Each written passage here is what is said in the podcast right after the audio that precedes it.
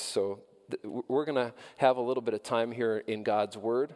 Um, I've been told that the testimonies aren't going to take that long. And, you know, somebody's testimony of how they were lost and they came to be found, they, they saw they had a problem. They put their faith in, in God's solution to meet their need, and they accepted that as a matter of faith apart from human works, that is the gospel. That is their testimony. And everyone's story is a little bit different, depends on how much of the story somebody chose to share. There's many chapters to everybody's faith story. That it could be a very, very long, and it could be very, very succinct and short too. And so, everyone, you might even think about if I was to share my faith story, if I was to share the chapter about when I actually made that decision to put my faith and confidence in Jesus Christ, maybe maybe your testimony would be long, short, I don't know, but that's something that we'd always we're always happy to have people who want to share their testimonies. It's a really encouraging thing. So pretty much any Wednesday night, if you're thinking, you know what, I'd love to just share with the people here at church how I got to be saved. I came to be saved. Talk to me about it. We'll go through it, and uh, I'd be happy to. I, we'd love to hear your journey and your and your story. But turn to John chapter 15. If you've got a Bible, just want to share a couple of thoughts.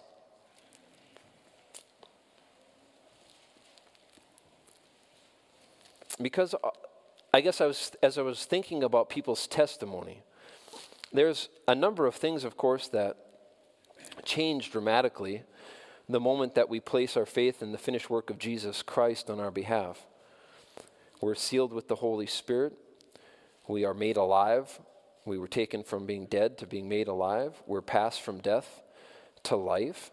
Okay, what is old is now become new in that sense. We are adopted into God's family. We are we are, cha- are changed. We have a change of position or citizenship from being of this world to now being having an eternal citizenship, a heavenly citizenship. We go from being in Adam to being now in Christ. But as you think about the change, one of the, ma- the major changes as it relates to practical living, positionally, is we have a change of association. Now, that's supposed to be true practically as well. And I want to touch on both things here tonight. Not only am I supposed to positionally now not be identified with the world and the system of rebellion and rejection of Jesus Christ, now having accepted Jesus Christ, I can be associated with the heavenly realm, the heavenly cause, so to speak, instead of the cause of the world standing in opposition to God, the cause of Satan, something that would be the opposite of what God is seeking to do. But I want you to turn, we could spend a bunch of time in the 15th chapter here. We studied this last Friday at our men's Bible study, but there's something as I was just thinking about getting saved. We're saved in the terms of we're saved from the penalty of our sin, and we're, we have our identity be changed. Now it says in verse 18, well, 17, you could back up and say, these things I command you that you love one another. This chapter touches on God's love for us several times, and then the natural outflow of that should be that we love one another. So, verse 18 if the world hates you, now that's a strong contrast to being loved by Jesus Christ. He says, As I have loved you. But the world doesn't love the Christian, the believer hates you. So, if the world hates you, he says, and that's if, and that's assumed to be true, if and they do, the world hates you, you know that it hated me before it hated you. Now, we touched on that at length in our study in 1 John, that it's not hating you in a vacuum, it's hating you because you're identified with me. You see, friends, positionally, the world would hate you if they knew that you were identified with Jesus Christ. Practically, though, they'll only hate you if they see that you're identified with Jesus Christ. What I mean, if, if they don't know what side you're on, they're going to have no reason to hate you. They're just going to assume that you're on the same side they are, the, si- the side of opposition to Jesus Christ. Now you see, verse 19 if you were of the world, the world would love its own. Now, can we practically be of the world?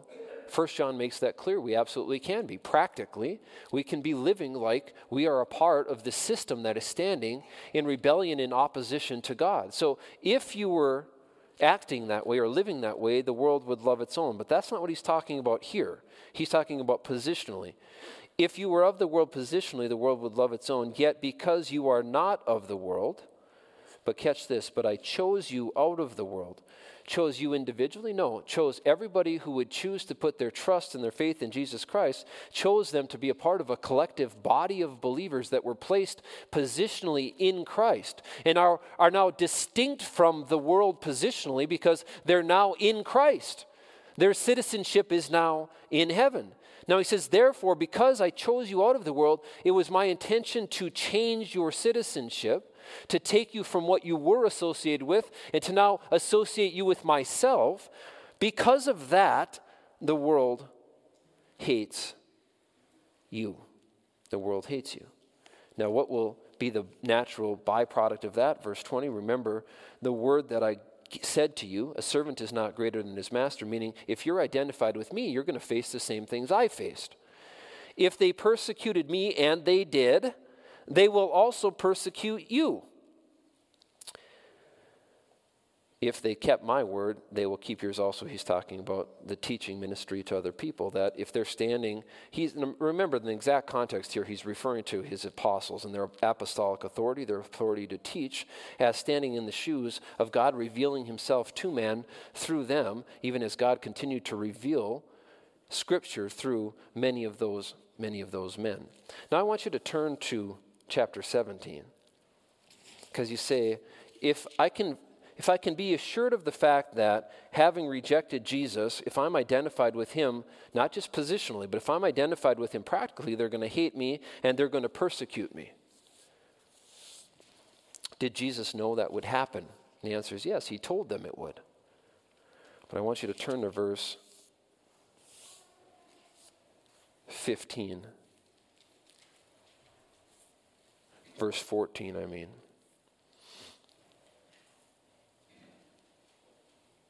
I have given them, Jesus is praying, he's praying to the Father, he's talking about the people that he's been ministering to in his earthly ministry here. I have given them your word, and the world has, this is past tense, has hated them. This is already happening. Now, why? Because they are not of the world just as I am not of the world. Now, that's true positionally, and it was true practically in their lives that people could see their identification with Jesus Christ and hated them for it and persecuted them for it. Now, look at verse 15. I do not pray that you should take them out of the world. This is a profound statement here. Could Jesus have determined with the Godhead united, could they have de- determined in eternity past that the moment anyone would put their faith in the provision of God to deal with their sinfulness, justification, salvation from the penalty of sin, could God have determined or ordained in eternity past that the moment anyone did that, they would be taken home to be with God? Right that second. Answer is yes. Could have been the plan, but it isn't the plan. What was the plan instead? The plan was that those who would choose to put their faith in God's provision to deal with their sinfulness, Old Testament looking forward to Calvary, New Testament looking back at the finished work of Jesus Christ, Christ in this context, not having yet died, so still believing that they were sinners who needed a Savior and that God would undertake to provide for their sinfulness. So, in that context, we're told that the world isn't going to like that, but Jesus could have spared us from that that God, God could have spared us. Jesus could have been praying that we would be spared for, from that, but why, why didn't he? Kids, why did, why did, what was, there, what was there about God's plan that made it important for us to be left behind here in this world, even after we get saved? we could save other people indirectly, right? So he could save other people by us telling them about the Savior, the one who can save, right? And so we have a mission. How many of you realize that God gave you a mission? Young people, do you understand that? Your mission isn't just to wake up each morning and wonder, how can I pack as much fun in today, into today as possible? The mission isn't to wake up and say, how can I be as annoying as possible to my siblings? That might become your mission for the day, but that's not the mission God has for you. God's mission is to shine His light for you into the lives of your siblings. He wants to shine His light through you into the lives of other people that He puts you into contact with so they could see what? They could see the light of the gospel. the glorious gospel of Jesus Christ. That's the mission. So he left us behind even in the midst of a crooked and perverse world. Is the world full of God's light? Kids, is the world full of God's light? Yes. It is? Oh, it's not. Okay, it's not. No, it's not. What would be the only way that the world could be full of God's light? Well, there's more than one probably, but the main way. Because there's Christians in the world who are, but only Christians when they're willing to actually shine as God's light. Because are we helping to make the world brighter if our light is covered with a bushel basket? No. no. So what, why do we sing? Hide it under a bushel. No. no. I'm, I'm going to let it shine, right? Won't let Satan it out. I'm going to let it shine. Kids, do you see that?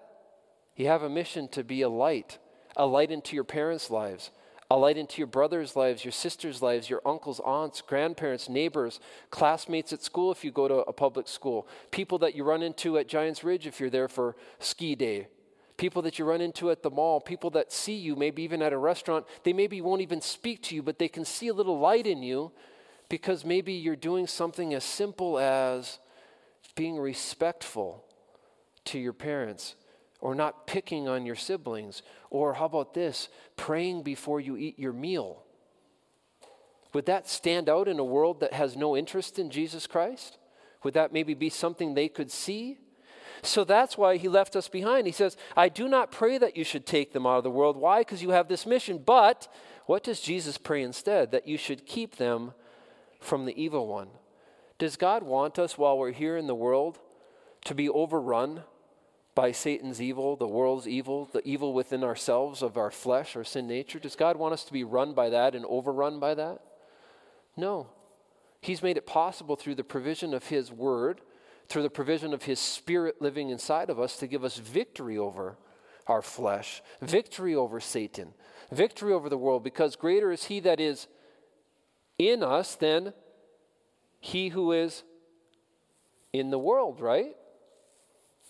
And so, what a fascinating thing. Look at verse 16 now. They are not of the world, just as I am not of the world.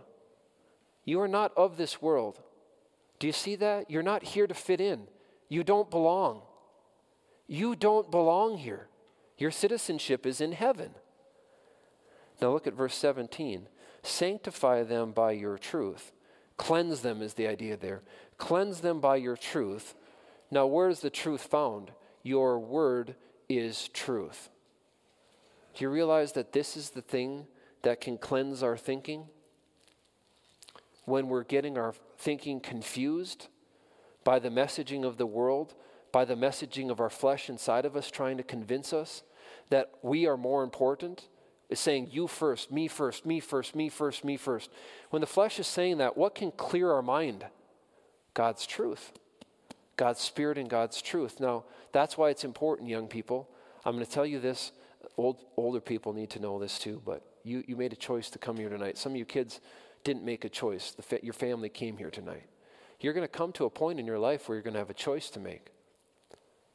You're going to have a choice to make about am I going to value coming out and hearing the Word of God and fellowshipping with other believers around the Word of God and opening the Word of God on my own? Am I going to see any value in that? Because it's not going to be your parents making you anymore. You know what a really sad story is, kids? I'm not trying to make you feel bad, but you know that the vast majority of young people that have been sitting here when they were your age, by the time they get to be 18, 19, 20 years old, they never set foot, they never set foot in this church. Did you know that that's true? Some of them are your own family members, some of them are your own relatives. Never, never set foot in this church. Now, do I know what they're doing? Maybe they're enjoying the Lord. Maybe they're reading the Word of God. Maybe they're going to some other church and God's working in their lives that way. But the sad reality is that that's often not the case. Because I run into them or I'll know enough about their lives to know that they're not prioritizing the things of God. So, can your parents make that decision for you? Up to a point. But then who has to make that decision? You have to decide that this is worthwhile, that you want to come here and be fed God's truth so that your thinking won't be overrun